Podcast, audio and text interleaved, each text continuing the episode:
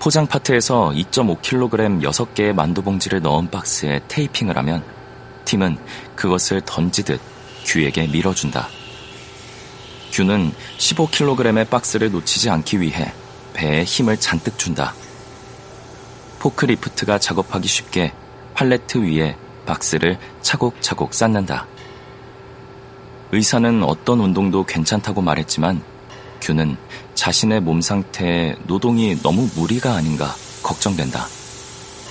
팀은 힘든 내색 없이 부지런히 움직인다. 팀은 얼핏 봐도 60은 훨씬 넘어 보인다. 목과 가슴팍에 검게 그을린 피부가 유난히 쪼글쪼글하다. 하지만 골격은 건장하다. 소매를 대강 걷어붙인 오른팔에는 곱슬머리에 플레어 스커트가 팔랑이는 여자가 새겨져 있다. 그림은 조잡하고 색은 바랬다. 규는 그 문신 때문에 홈리스 텐트촌에서 빨래를 걷고 있던 그를 기억한다. 거기서 너를 봤다는 말을 하려다가 만다.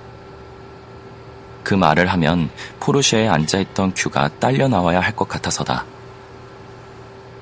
두 시간을 일하고 15분의 휴식 시간이 주어진다.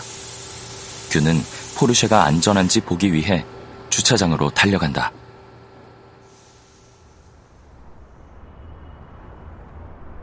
언제 나왔는지 팀이 가로등 아래에서 담배를 피우고 있다. 여자친구예요? 눈짓으로 문신의 여자를 가리키며 묻는다. 죽었어. 오래전에. 규는 이내 민망해진다. 그러나 열을 내고 일을 해서인지 밤 공기가 시원하다. 나란히 서보니 팀의 키는 규보다 한 뼘이나 더 크다. 팀은 오랫동안 건장했을 것이다. 그의 늙은 몸피에는 젊은 시절의 몸이 지도처럼 새겨져 있다. 아버지의 늙은 몸도 그랬다. 쫓겨나다시피 집을 나온 후 서너 번 더 아버지를 본 적이 있었다. 마지막으로 보았을 때 아버지의 몸피는 반으로 줄어들고 등은 굽었지만 한눈에 알아보았다. 한국 슈퍼에서 석 단의 1불짜리 팔을 고르던 아버지. 아시안 푸드코트에서 몸을 꾸부정하게 숙이고 혼자 음식을 먹는 아버지를 본 적도 있었다. 새벽 2시다. 공장 일이 끝났다.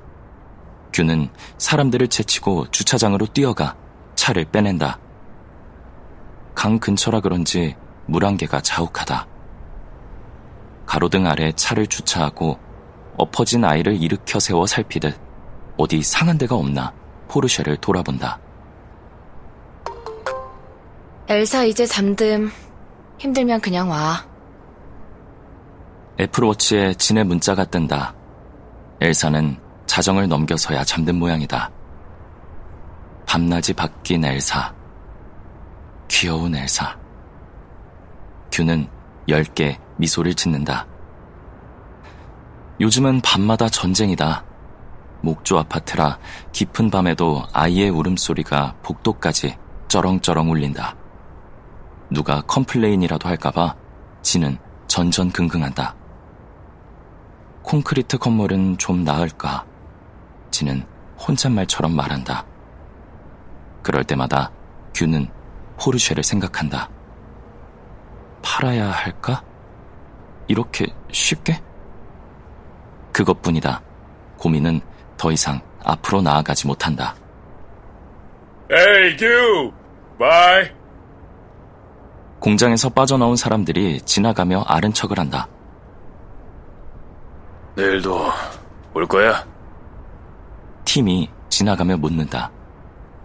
포르쉐를 타는 네가 왜 여기에 왔냐고 묻지 않는 것이 규는 고맙다. 포르쉐는 일상을 포즈로 만든다. 아무도 말하지 않아도 규는 그것을 느끼고 그래서 난감하다.